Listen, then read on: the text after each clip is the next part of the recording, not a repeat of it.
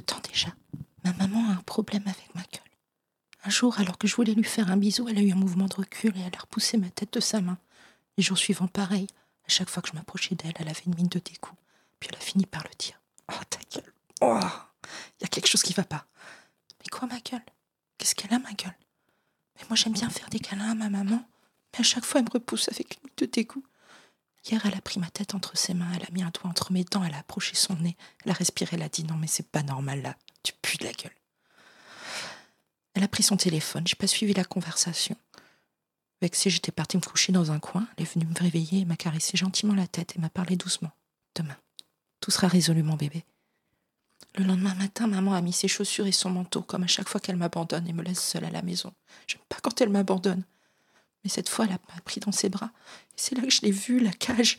Cette cage dans laquelle parfois elle m'enfermait. J'ai essayé de me débattre, j'aurais pu la mordre. Mais maman est beaucoup plus grande, beaucoup plus forte que moi. Elle me force à entrer dans la cage et j'ai eu beau pleurer, crier, elle a refermé les barreaux sur mon nez. Mon nez que je pressais contre les barreaux de la cage en pleurant. Puis maman m'a amené dans cet endroit. Il fait peur cet endroit. La dernière fois qu'elle m'y a amené, une dame habillée tout en blanc m'a fait mal. J'ai peur. J'ose plus faire un bruit. J'ose plus bouger. Maman, reste avec moi. J'ai peur. Maman est partie, elle m'a laissée seule avec les vilaines dames. Elles m'ont sorti de la cage et m'ont placé dans une machine. Elles ont placé un objet entre mes dents. Elles m'ont dit de pas bouger, d'ouvrir bien grand Michael.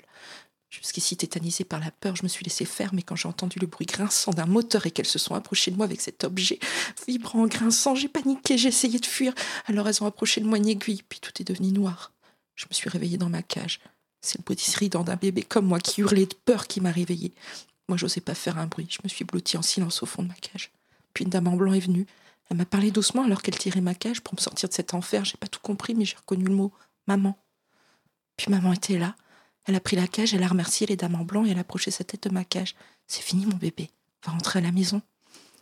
Quand on est rentré, même si j'en voulais un peu à maman, j'étais si soulagée de la retrouver que quand elle m'a pris dans ses bras, j'ai frotté ma tête contre la sienne et j'ai ronronné tout ce que je pouvais.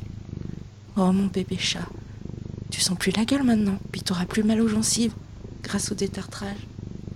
Moi qui avais peur que tu sois malade. Juste du tartre, mon chaton, juste du tartre. Tiré d'une future histoire vraie, Figo lui son rendez-vous chez le vétérinaire pour un détartrage en janvier. Merci à Fluffy pour les bruitages de ronron. Aucun autre chat n'aurait su ronronner aussi fort que toi.